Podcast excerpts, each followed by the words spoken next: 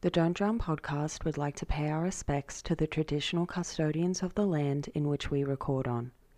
We honour and pay our respects to elders, past, present, and future, as well as Indigenous languages and cultural practices that are seated on all lands throughout Australia. We acknowledge that storytelling, wisdom, and healing has been an integral part of Indigenous practices for eons. So when we share our stories, impart wisdom, and provoke healing, we pay homage to the sacred ceremonies that these practices derive from.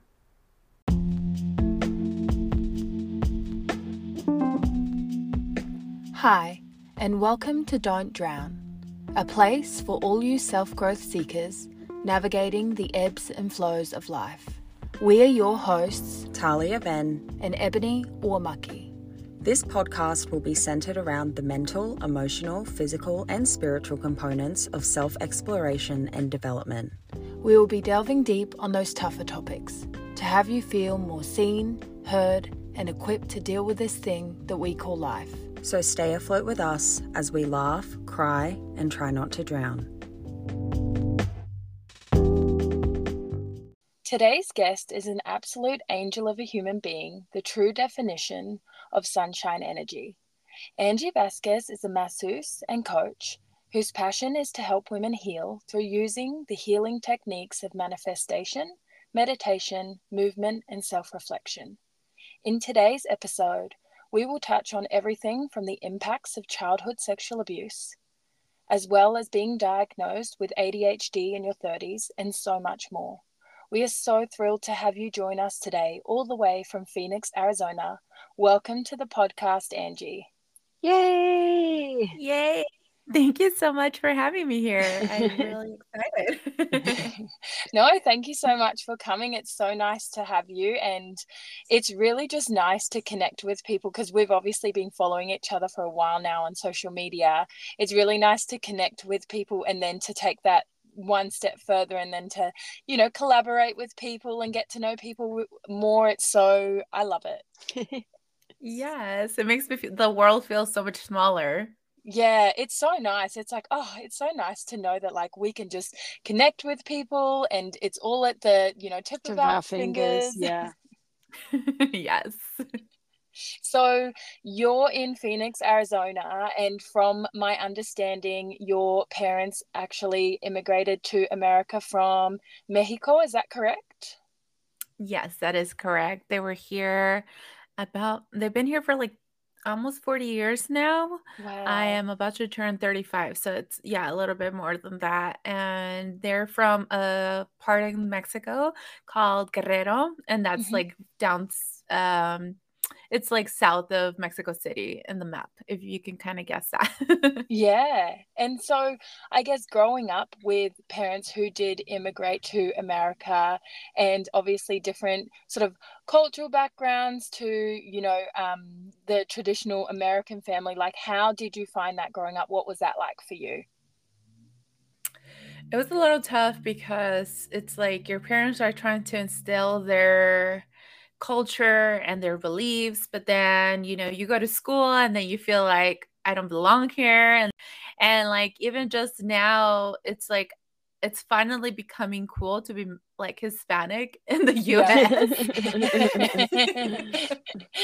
like back in the day it's like you were trying to hide it and i don't think i was the only one. I think a lot of people felt like i don't know like we had to hide our hispanic side because you know if we mispronounce something or if we you know try to explain like our food it's like or even our music like sometimes americans would be like oh have you heard this and i was like well my mom really listened to this other uh, musician which you will never know about so yeah. it was just it's just a little bit of like hard to assimilate and then having to stay grounded in our roots mm, mm-hmm.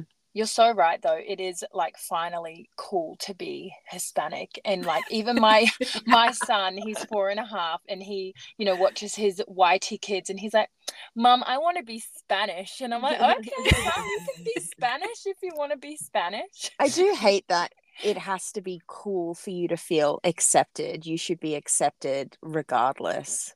Oh my God. Yes. I feel like it was so hard growing up, especially um I think of my uh, when I turned when I went to 4th grade, that was the first year where it was all English and I, before that I had been going to like bilingual schools and um so in fourth grade i felt like a failure. I felt so alone. All the kids there had been going at that school since they were in kinder. They mm. they knew they were fluent in english and even though they were hispanic some of them were.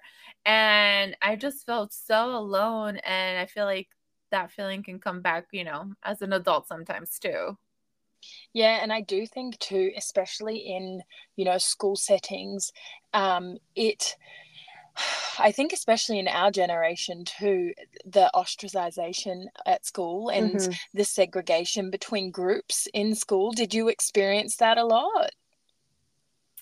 Um, I did. Well, especially like that grade, I felt like yeah. I was only new kid and everybody else knew English already. Yeah. And yeah. I just felt I felt so alone. And I think I think that was the year that I um, I think I was outside a lot. And so I'm already kind of fair skinned, dark, and then with the sun, I just like became even darker. yeah. But I mean, what a challenge then, like having to assimilate to a new school, but English not being your first language.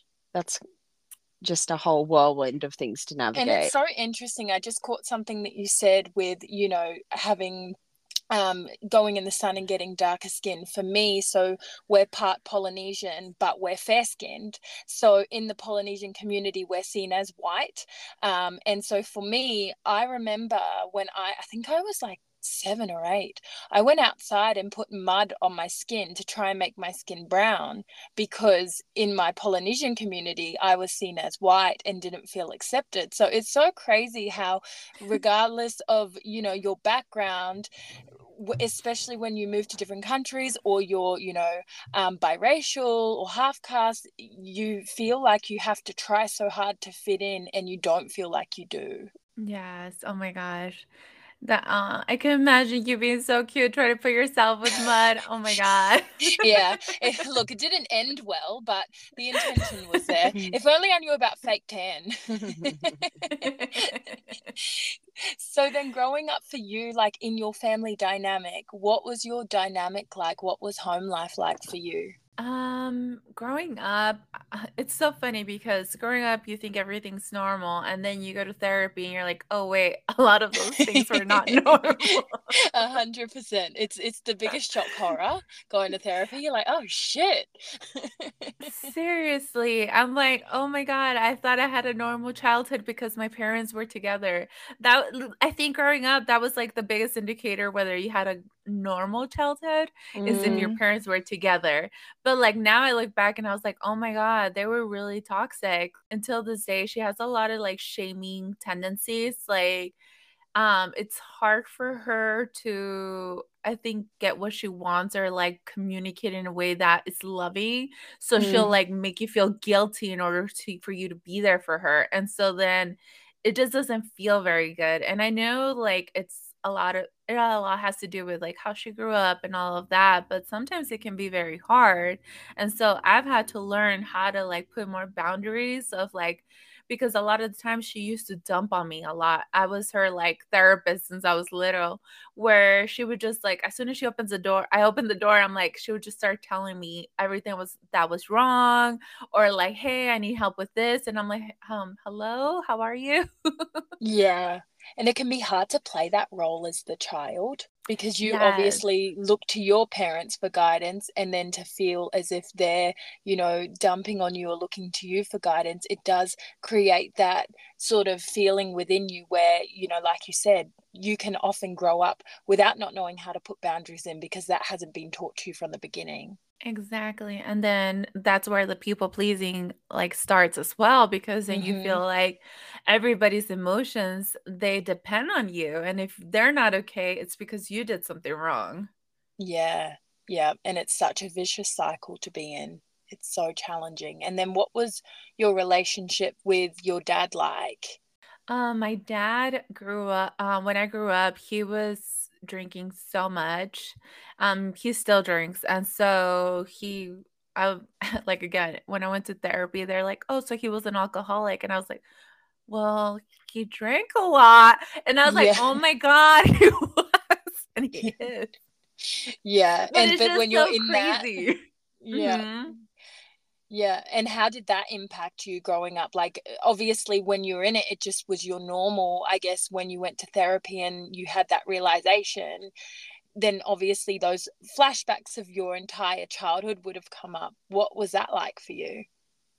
Uh, it was really hard because I um I was his favorite like I'm using quotation marks like I was his favorite child, right? I felt like oh yeah, I was his favorite, but what did I really get? I didn't really get much. Like that title of I was his favorite child, but I never really got like what I would see like a normal healthy relationship between dad and his favorite daughter, it would be like he would be giving her the world. And I look back and I was like, I don't feel like I did. I feel like mm. I was just very much taking care of him as well. Like I remember my mom telling me like, "Hey, tell him to come inside because he has his music really loud and the cops are going to come." And I was really little, so for me it was like that was my responsibility to take care of this grown man who is out of control Yeah. and take him inside. And so I feel like it was sad because as I grow up, I'm like I wanted more of an intimate um what is it called? Like an intimate relationship with him, like emotionally be able to bond with him, but he's never been one of those people that can communicate his feelings or you know like he'll tell me he loves me but he's never been able to share with me his whole life and his story and i'm mm. like and now that i see like his past and you know his drinking problem like i just wonder like how much more there is that he could be holding back but obviously he hasn't felt safe to share. And I think it's one of those things that we don't obviously realize as children that our parents are flawed human beings. And it's not until we become adults where we go, oh, wow, we were actually raised in, in you know, air quotes by by adult children Mm-hmm. that can't regulate their emotions and that are unable to teach us how to do that and so that's yeah why i think having these conversations is so imperative to our own healing because then it helps us put ourselves in that adult seat and um, you know start to heal our own wounds Yes, I love how you said that. Like one of the things I picked up from my dad was like being very active, which is not it's not cute when you're in a relationship. Yeah. But like just being very reactive. It's like, Mm. you know, he would get upset and he would just like leave or, you know, like for example, his food got too cold and he wasn't like this all the time. So it was just, you know, I'm guessing like when he was tired or triggered or whatever. And I feel like sometimes when like my husband has tried to explain like, hey, I'm upset about this, like I'll get reactive instead of like being able to talk like an adult and like self-soothe and like not to get it defensive. Like that's been one thing that's been really hard for me to be to um to work on and i think the other thing was i never had someone really hearing my feelings like someone to sit down and be like i see that you're upset let's talk about why you're upset like no like if i was upset i would just cry and go to the room so like as an Mhm. adult it's been really hard with especially in my marriage for me to just be like I, like even acknowledge I'm upset and this is what I'm upset about and feel like it's a safe space for me to say that. And that's because I'm just scared that I'm not going to be heard. Yeah, and it's like that emotional abandonment piece, you know, and I hear you so much because I've struggled with that too in my own relationship when me and my partner would have our differences and he would, you know, tell me how he feels and I would perhaps be triggered. And my first immediate response, um, if I am really triggered, is to get up and clean or get up and try and avoid the conversation by putting the washing in the machine or and it's like wait no no no i've got to try and sit here and breathe through this and actually you know respond when every part of my body's like i want to flee i need to go and he's like why do you always do the washing when we're having an important conversation? Why are you always washing the dishes? And i'm like i know i'm sorry i need to stop. But it's that fear of being heard when you haven't ever been Mhm. heard and that fear of Mhm. having to take on board somebody else's feelings. But i think also when you perhaps haven't been taught those skills it can come across as like that defensive mechanism. You're trying to protect yourself and then you can come across as quite defensive exactly and i think it takes like a lot of mat- emotional maturity to be able to acknowledge that in another person and especially in the middle of an argument oh 100% so, I just want to switch gears a little bit and still talk about your childhood. So, I understand that you've had experience with child sexual abuse. What were the impacts of that abuse on you as a child? So, I was abused about five or six, um, and I didn't. I I just remember kind of hiding, feeling like I did something wrong because my mom had told me like don't let no one touch you. But I did let him. And so for me, it was like, oh shit, like my mom told me, don't let anyone touch you, right? But then at the same time, she, like I said, she has this tendency of like making you feel sh- like shame and guilty. And so for me, once it happened and I did let him do that, um, I felt a lot of shame and I felt like, well, I can't tell my mom, you know, because if I do, like I'm gonna be in trouble because I I did what she told me not to do. And yeah. so for a long time, I think I didn't think about it. I think I started thinking about it until like 20s. And yeah. I think for a, a long time I just kept thinking like it was a dream. It was it was a nightmare. Like that didn't really happen and i just kept trying to like put it in the back of my head and so finally i talked to one of my best friends at the time and she said to so she suggested to go to therapy and then that's when I f- finally told my therapist and like that was the first time i had ever told someone besides my best friend at the time um one of the biggest impacts was that i just grew up feeling so much shame and i feel yeah. like that shame was like towards little things, big things, and anything in between. Like I just didn't feel guilt. And guilt is like I did um when someone feels guilty, it's like I did um I made a mistake. And when someone feels shame, it's I'm a bad person. And for mm-hmm. me, it was like anytime that I did a mistake, it was like I was a bad person. So I yeah. grew up with a lot of shame. And I think it just I feel like it's barely like gone away like I don't know in the past year year and a half like where I still feel it every once in a while but it's not as intense as before. It's taken me a really long time and I started going to therapy when I was like uh 23 I want to say and I'm 34. Mm-hmm. So um I dealt with shame. Uh, one of the things that I did to cope with um my overthinking, which I didn't know until last year, is that I had ADHD.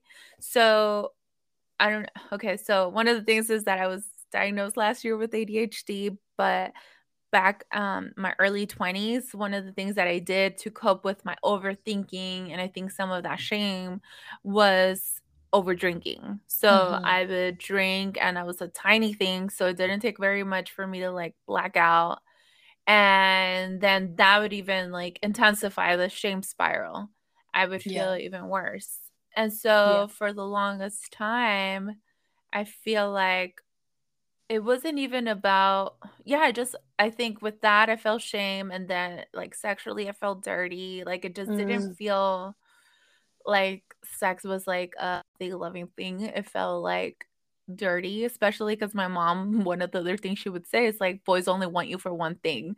So, yeah. like, all those messages, all, you know, put together, it's like also like trying to be sexy or anything like that. It felt wrong. Yeah. Like with different clothes or stuff like that. It felt like I don't want to provoke someone. So then mm-hmm. that, like, you know, put that on me instead of like other people that and for them to take responsibility. I know you said that your mom always said to you, don't let anyone touch you, but did you know what that meant? Like, did you have any awareness of child sexual abuse before your experience? Well, not really. I mean, I think she said like don't let anyone touch your private area, but like mm, that's I, it. I don't, and that's the thing. I th- I don't think that's like how it started. You know, um, and so that's probably how it like I don't know how it happened, if that makes sense. Oh, 100%. And I feel like with children, um, obviously, depending on their age and, and when you start to speak to them about their bodies and the importance of people not touching their bodies, them not touching other people's bodies. I feel like the conversation is so nuanced. I feel like it's so layered and it's something that needs to be constantly spoken about to make them also feel safe around if that does happen, how we handle that. And it seems like in your experience, just having that sort of comment being made, um, but no sort of context around it it it makes so much sense how then you felt so much shame because you felt like you you did something wrong when in actuality you didn't do anything wrong but so many victim survivors of sexual abuse do feel shame because they do feel like they provoked it or they did something wrong or they could have done something different to prevent it Yes, exactly. And I think that's the biggest thing for parents to know is like to really create that safe environment for their kids to make mistakes so that I think you I mean I hear I hear parents all the time just getting mad about a kid spilling milk for example. Mm. So like mm-hmm. if a kid spills milk and you get like, you know, upset cuz you're stressed and all of that which I I'm not a parent but I do know that it is very stressful to have a job and have kids and all of this but like when parents react that kind of way for a spilled milk, I think it's kind of hard for a kid to go to them if there's a bigger problem. And yeah. so, yeah, so like my advice for parents would be like to really watch their reaction to their kids' mistakes so that they become a safe space for their kids to go to them if they're they feel like they've been done a mistake like for example i didn't make the mistake but i felt like i did and for that reason i wasn't able to go to her or my parents mm-hmm. yeah. yeah and I guess as you kind of got older, you spoke about how that then manifested into, you know, drinking for you and um, those sorts of things. When it did come to that time when you did tell your parents about the abuse, how did they respond? So it was so crazy because I st- I started therapy around 23. I didn't tell my parents until 2020, so that was three years ago. And yeah. for me, it was like, I'm going to go to therapy and I'm going to deal with this. I started telling my friends, and not because I'm like gossiping about it, but more like I was sharing my experience. Mm-hmm. And then some of them were willing to tell me about theirs, and it gave them that courage, which was great. Um, but there, there there was this part of me that still kept feeling like I needed to tell my parents. And it's crazy how much even as a 30 year old, like you still crave that validation from your mm-hmm. parents. Mm-hmm. And that was like one of the last things I needed for my parents to know and for them to tell me like that I didn't do anything wrong. Yeah. So thankfully I I did tell them and thankfully they responded well. They did they did believe me. They yeah. were upset. Um at that point I had already done a lot of therapy and work on that. So I was at that point I was more scared for how they would react.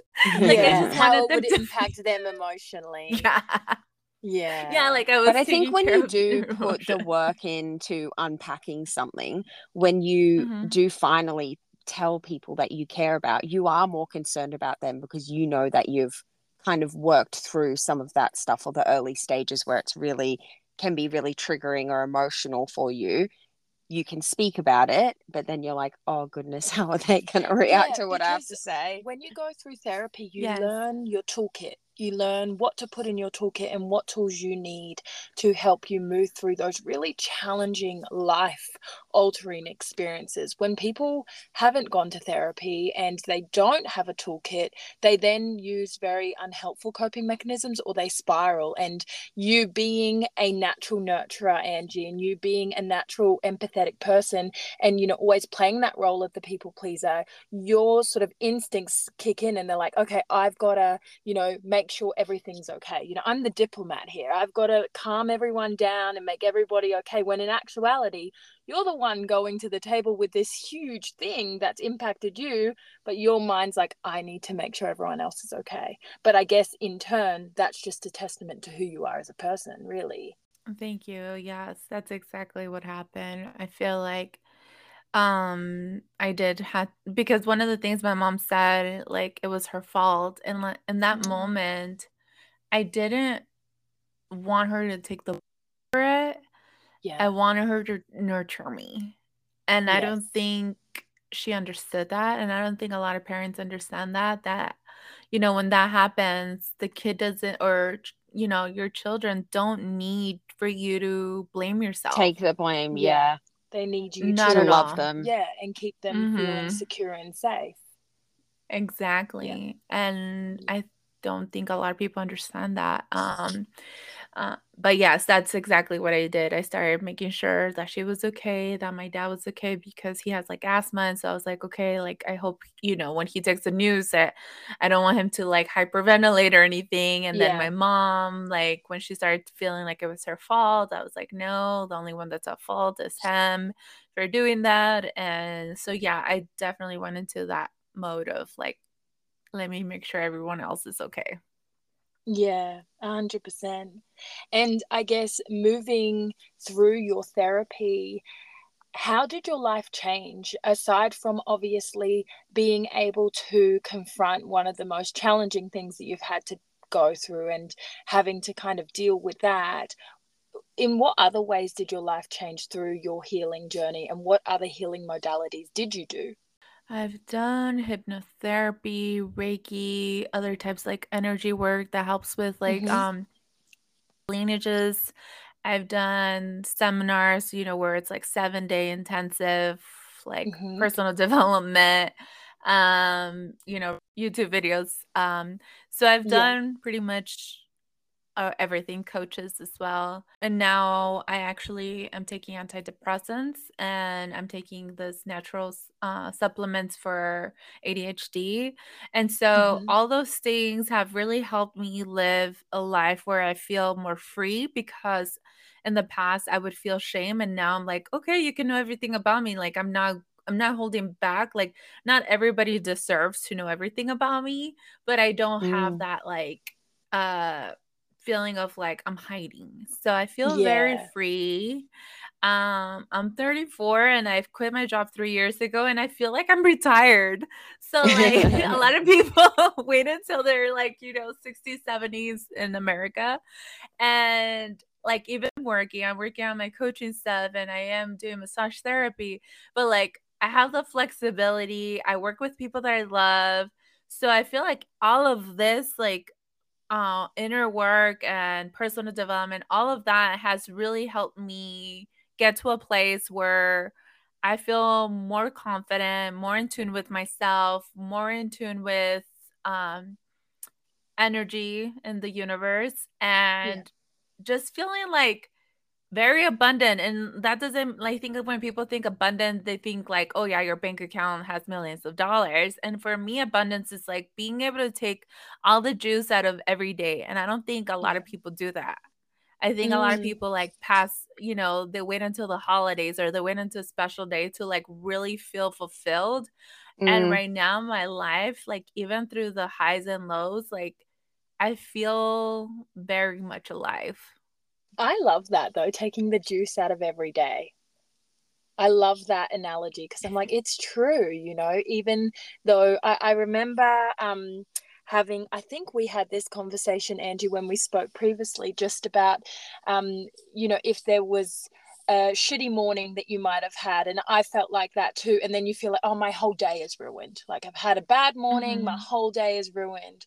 But when you get to a point where you're like, oh, that's just like one hour of 24 hours Mhm. you know it's it's just one moment and then i can focus on the rest of this day and i, I feel like yes um, framing it that way is is so um, helpful overall and i think Yeah, it's a good way to try and find those pockets of happiness in every day because there are good moments in every day, but you've just got to be willing to show up for them and experience them and enjoy them.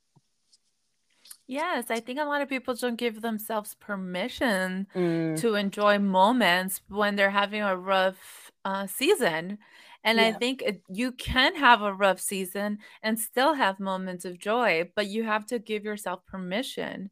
And I Mhm. think because we are so, it's so much easier for us to sulk in the sadness and the worry and the stress than to really feel happy because I think, I think Brene Brown talks about about this how people are so scared to be happy because they feel like it's going to go away Mhm. and it's like well so does the sadness but like everybody's Yeah. so scared like oh my god what if the other shoe drops or what if you know this this is too good to be true and it's like how about you just understand that life is going to have both Yeah, and living in that duality. And I think I remember when I was about 20, I was listening to this um, CD that I had, which was breath exercises. And I remember during one of the breath exercises, um, the meditation, the guy that was guiding the meditation, he said, you know, your your thoughts and your feelings are like cars passing by. And I was like, oh. So I don't have to jump in every car. Like I don't have to be in every feeling. I don't have to believe every thought. Like they're just they pass by like a cloud. They pass by like a car. And that really stuck with me. And then obviously over time that expanded. But it does. And and once you can sort of really embody that, it does make a world of difference to your overall happiness and peace.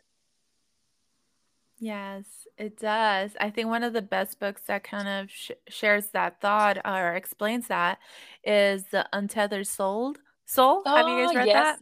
No, I haven't read that. Yeah, uh, I think he explained something kind of like that, like in the like I can't remember. It's been a while, but it kind of Yeah. talks about that, like how let's say you're on the freeway and you like things happen, or you see a tree and then you just let it flow, but then you see a car that looks like like your ex's car, and then you attach an emotion to it, but it doesn't Mm. always have to be that way Yes. Like why don't you make that car just like the same as a tree like just Mm. let those things flow through you Yeah. um the book explains it better but yes it's kind of the same similar thoughts no, that makes sense.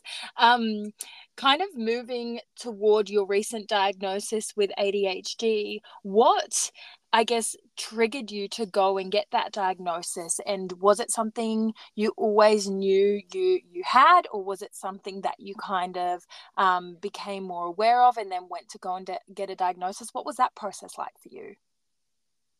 i had no idea i had it Yeah, yeah. so since growing up i've had more of well like ocd tendencies and they show up more like when um i'm stressed out and overwhelmed that's when i want things more like perfect and stuff like Mhm. that um so it kind of happened by accident in a way well first my friend who's a therapist she's like let's do this um this questionnaire and she had done it and it said i had adhd and i was like okay but then later I worked with her boss. And so he was a therapist as well. And one of the first things he had done was help, um, he had me fill out this questionnaire for ADHD and uh, mental conditions, mental health co- conditions. But none of my other therapists had done that.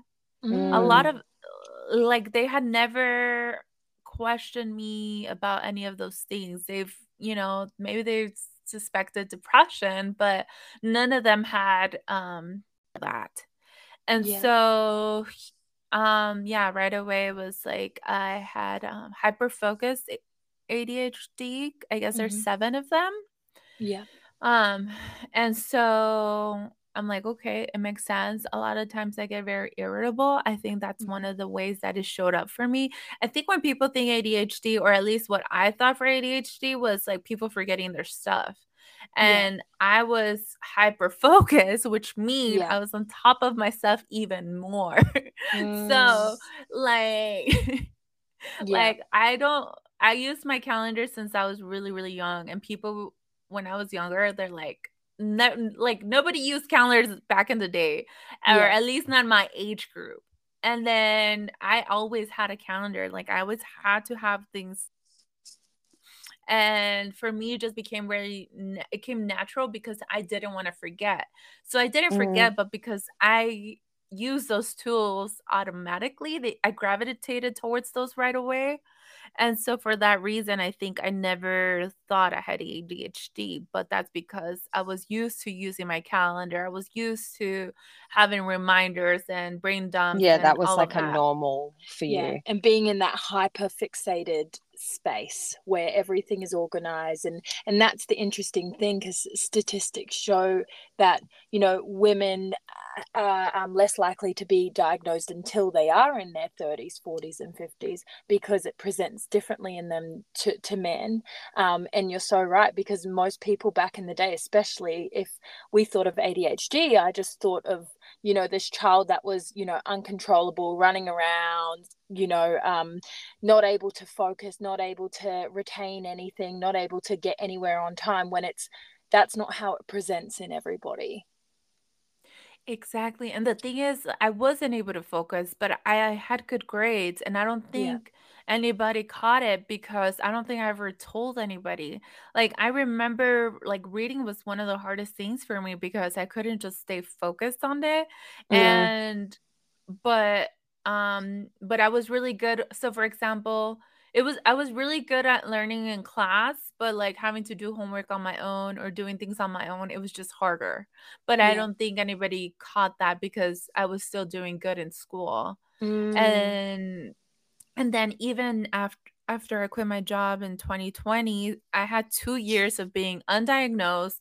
I was feeling overwhelmed. One of my mentors even called me lazy and I, I felt so crappy because he was trying to you know help me and guide me and i was like not doing the things he was wanting me to do but then i talked to my therapist he's like you're not lazy it's like mm. there's some other mental blocks and that's one thing that i think a lot of people who procrastinate who don't you know aren't able to take the actions for their goals they think they're being lazy and it's not that mm. they're lazy it's that sometimes your brain gets paralyzed yeah. because it's overwhelmed, overstimulated with different things, and it just doesn't know how to like take action. Or it does, yeah. but it, you know, it's just a little bit harder for some people than others.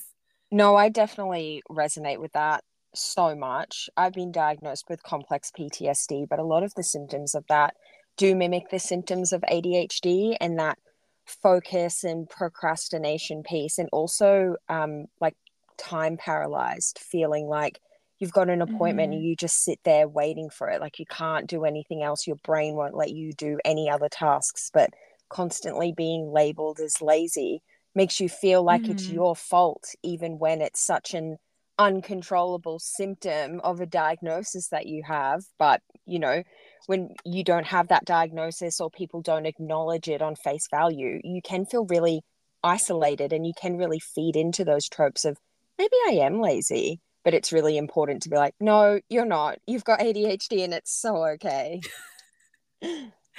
Exactly. And it makes me so sad for so many kids in school because mm. like right now uh, at least in America like the um what's it called the way that it's structured, it needs to change.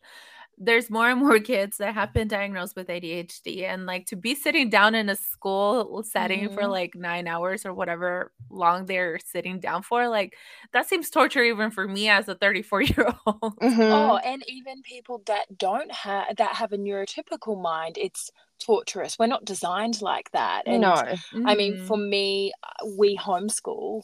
And part of the reason why we chose to homeschool was because of that reason, wanting to teach our children that there's so many ways of learning opposed to just sitting down in front of, you know, a whiteboard or sitting down in front of your book. You know, we, we learn in all different ways. And I um, wonder if you felt like this, like when you actually left school and stepped into the real world or even leaving your your job and getting to where you are now, you probably feel like you have more ability to tackle daily tasks than you did when you were so confined and constrained.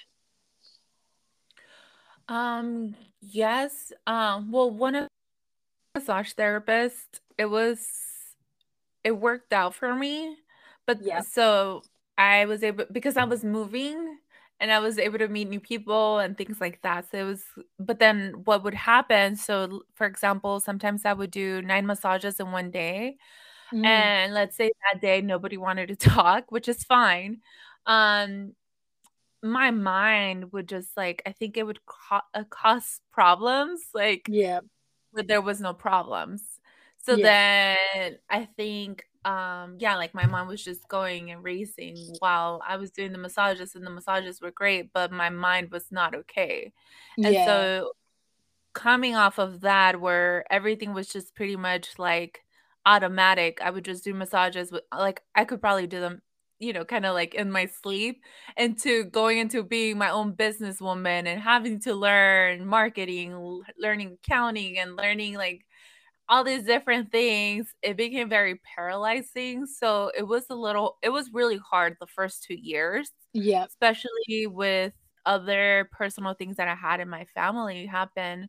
Um it's just until this third year that i feel like i think after the diagnosis after um some of that healing has been done like i feel like i'm finally being able to feel like i'm getting a grip of okay like a better rhythm of being self-employed and being able to tackle the things yeah and do you feel with the medication that's helped a lot as well for you it has. And I was so against taking antidepressants. I was like, mm-hmm. no, I want to do it the holistic way. Like I want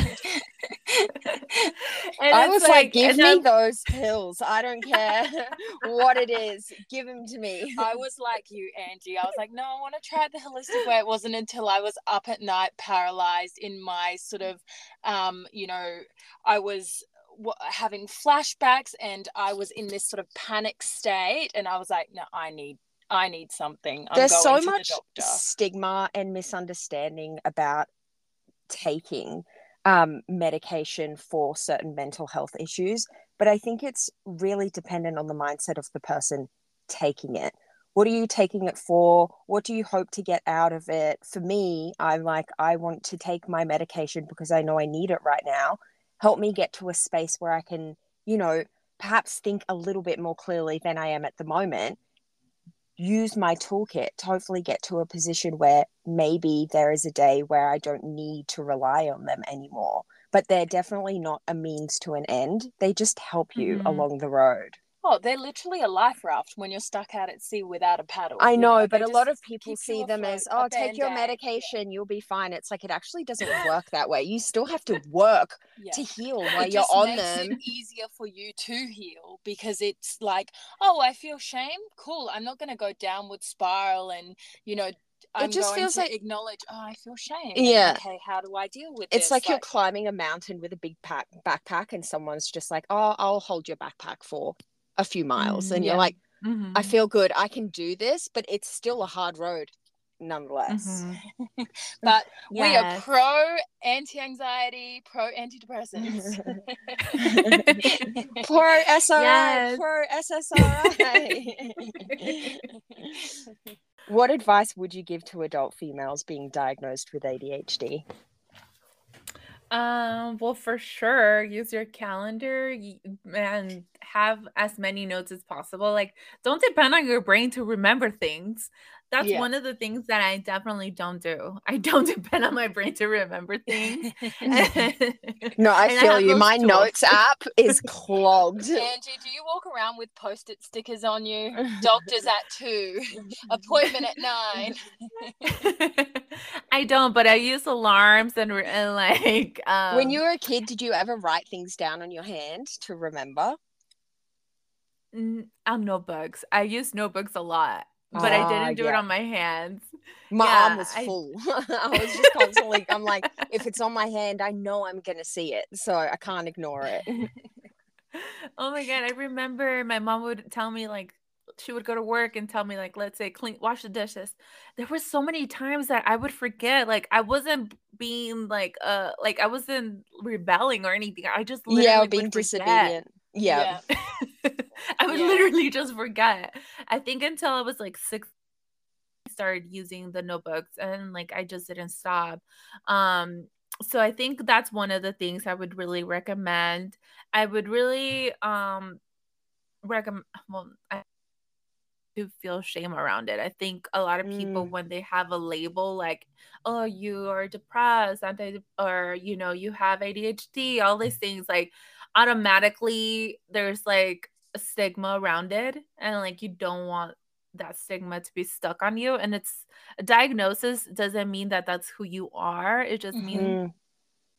sometimes our brains just function a little bit different and it's okay and you know find the tools because there is tools and then find the medication if that's something you need as well. Some Yeah. people i think ebony had said like some people just need that framework like okay like i have this so so i have to know that this is how my brain is going to work. And some people like to have the medication so that they're able to function a little bit better.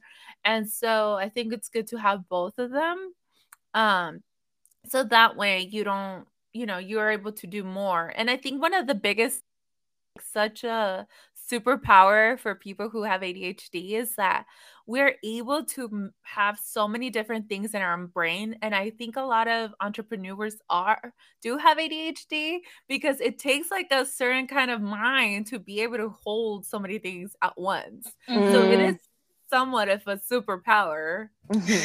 But I think too something that I was just thinking of when you said it, it it's like if you were on a plane and you know if the plane is going down, you're not going to say, "Oh no, I don't want the oxygen mask. I don't want I don't want the um, you know, I don't want the inflatable jacket. I want to do it the holistic way."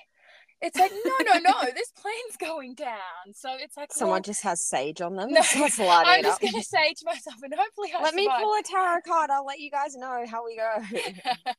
but it's it's one of those things where it's like you know trying to I guess as as a society getting to that place where we feel more comfortable to go you know what my brain is this plane is crashing I, what what can I use I think the crux of it is accepting, asking, and giving yourself permission to have the help that you need. Because a lot of it is shame based. Like, oh, I don't want people Mhm. to think I'm crazy for taking medication, or I should be able to do this on my own. It's like, says who? but the more you Says can who? educate yourself on what those things are actually for and how they can actually help you the more you can then educate other people because um, people that don't live your experience or that come from a different experience there's always going to be that element of ignorance it just is you know in human nature to some extent unfortunately but education is the biggest way to um, yeah mitigate that that um, ignorance A hundred percent. And I always use like gym analogies to destigmatize mental health.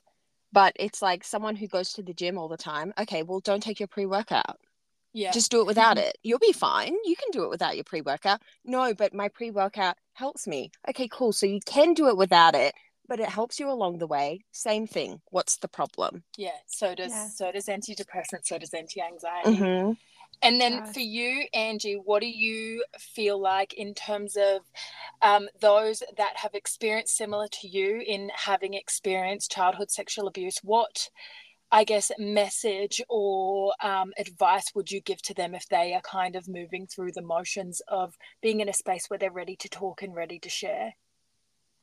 Um, okay, I want to answer that question, but I wanted to say something about the medication and um, Mhm. before we move on. Yeah. So one of the things that's happened is that a lot of, uh, at least in America, the way that um, medication has been prescribed is that there's a psychiatrist and they go through a questionnaire with the person, and then from there, you know, they checked off the boxes. You and then from there, they're like, okay, take this pill, and if this pill doesn't work, take another one. And so it's kind of like a guinea pig, kind of like let's just figure out how we see it, find this out, right? Mm. And so I don't think that approach really works because then a lot of people don't feel like, okay, well, is this pill even going to really work for me? And in the meanwhile, like I'm going to feel other symptoms that like I don't already feel because we're just trying to see if this even works. So Mm. there's that. And then there's um so for example, none of my other therapists tried and checked, you know, hey, let's check for ADHD and all this stuff.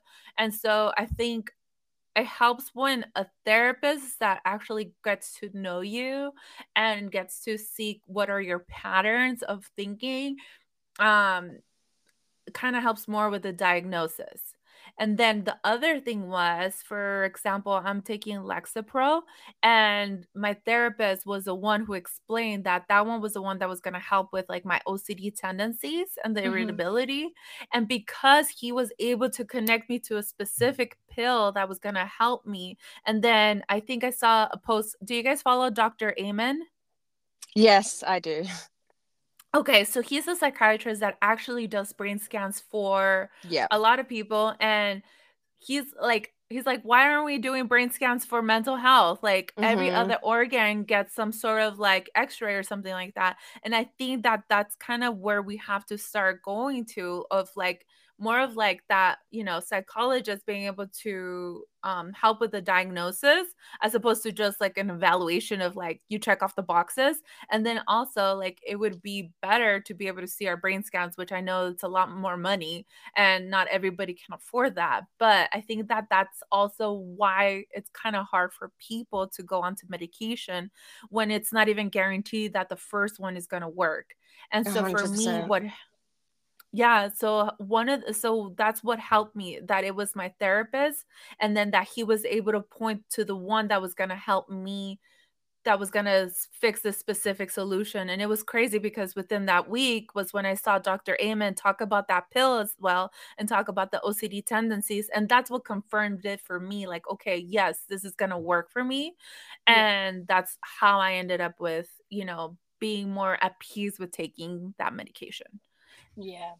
Yeah. And I think too, it's the system that can often fail us. And like you said, you know, then feeling like you're a guinea pig and not having that proper support. So is it is that holistic approach of having that support, but also being open to going through that little bit of a trial and error to get to that point where you do have um, the right medication and the right, um, you know, therapist to help you navigate.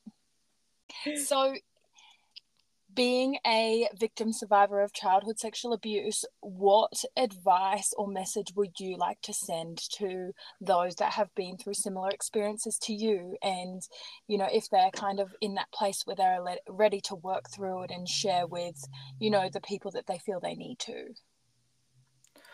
i think the biggest thing is to remind yourself that it was not your fault Yeah. Yeah. I people told me that at the beginning. It took a really long time for me to really believe that on a subconscious level. Yes. Yeah. It's like logically, I know it wasn't my fault, but it took a really long time for me to really believe it within myself that it wasn't my fault. Yeah. And I think too viscerally in your body, you're like, but it feels like it's my fault. And also, you know, you mentioned at the beginning with all the other messages you were receiving around, you know, men only want you for one thing. And it's like, okay, so yeah, it was my fault. And I, I think it's so simple to say it, but it it's so imperative to a victim survivor of sexual abuse to hear that, know that, realize that, and start to embody that because it's not your fault. Exactly. I think that is the hardest thing for s- a survivor to really integrate into their self. And I think the biggest thing is like, even if you feel shame, like, I guess for me, the biggest thing with like living the badass life is like pushing yourself. Yeah. Have the courage that maybe, I, I don't know, even if you don't have the courage, like push yourself to get some help like yeah. people want to help you. There's Yeah. all kinds of therapists and even if it's not a therapist or a coach like many people have loved ones that want to be there for you but sometimes because we're so afraid we're not willing to reach out. And so i think that's one of the things is like push yourself. It's gonna feel uncomfortable. It's not gonna feel good at the beginning at all So we had spoken about your manifest and hike, hike and manifest, um, which I am booking my flight to Arizona very soon so I can come and join you. I was telling Tali, I was like, she hikes and they manifest and they dance on the top of the hill, mountain, sorry. can you tell us a little bit about that? Oh my gosh, yes. So Hike and Manifest, it's a community for women who have big goals. And in this hikes, what we do is we talk about like what are you proud of? And Yeah. this is not like, okay, my five top top achievements of my life are this, this, and this. No, it's like within this week, what are five things you can be proud of? And these are Mhm. not just like um uh, what is it called? These are not just things that you did, but this could be mind shifts. For example, I really wanted to have that second glass of alcohol and I tuned into my body and I decided not to. I wanted yeah. to yell at my kids today. And instead of yelling, I took a deep breath. Like yeah. those things that people don't really give themselves acknowledgement for. And like people all around you, they're never going to know that you did that Mm. but yeah. really integrating that within you is so important because a lot of the times we keep thinking okay well i'm still not enough because i still don't have the money i still don't have the career and it's like you're already doing so much but if you don't integrate that within yourself then that's why you keep feeling like you're not enough and so we do exercises like that at the top of the mountain. Uh, we've done like breathing exercises, journaling exercises. We've danced, which is really fun too. that sounds amazing. thank you. Yeah, and it's um I love this community. It like it was just like one of those messages that I kept getting over and over and over again. Like every time I would go hiking, I'm like, I want to have deep conversations in the mountains. Like I want this to be my office. Yeah. And so I finally made it my office. It's been almost two years now that I've had um, girls join me, and we've talked about their goals, the current struggles, which really feels very supportive to everyone because then they don't feel like they're alone. Um, and then we have like a group accountability chat and once a month i have a goal setting session so that it like uh, incorporates everything that we're doing and we have a guest speaker that you know either that has been talking about either like health finances confidence. We've had different kind of speakers so all you know for manifesting your goals that sounds so incredible. So, anyone listening, next time you're in Arizona, do hike and manifest because it sounds incredible. yes, we get beautiful sunrises and beautiful sunsets. You don't want to miss it. No, amazing. Well, thank you so much, Angie. It's been absolutely incredible speaking to you today. Thank you. Thank you so much, ladies. It was so nice to have this conversation.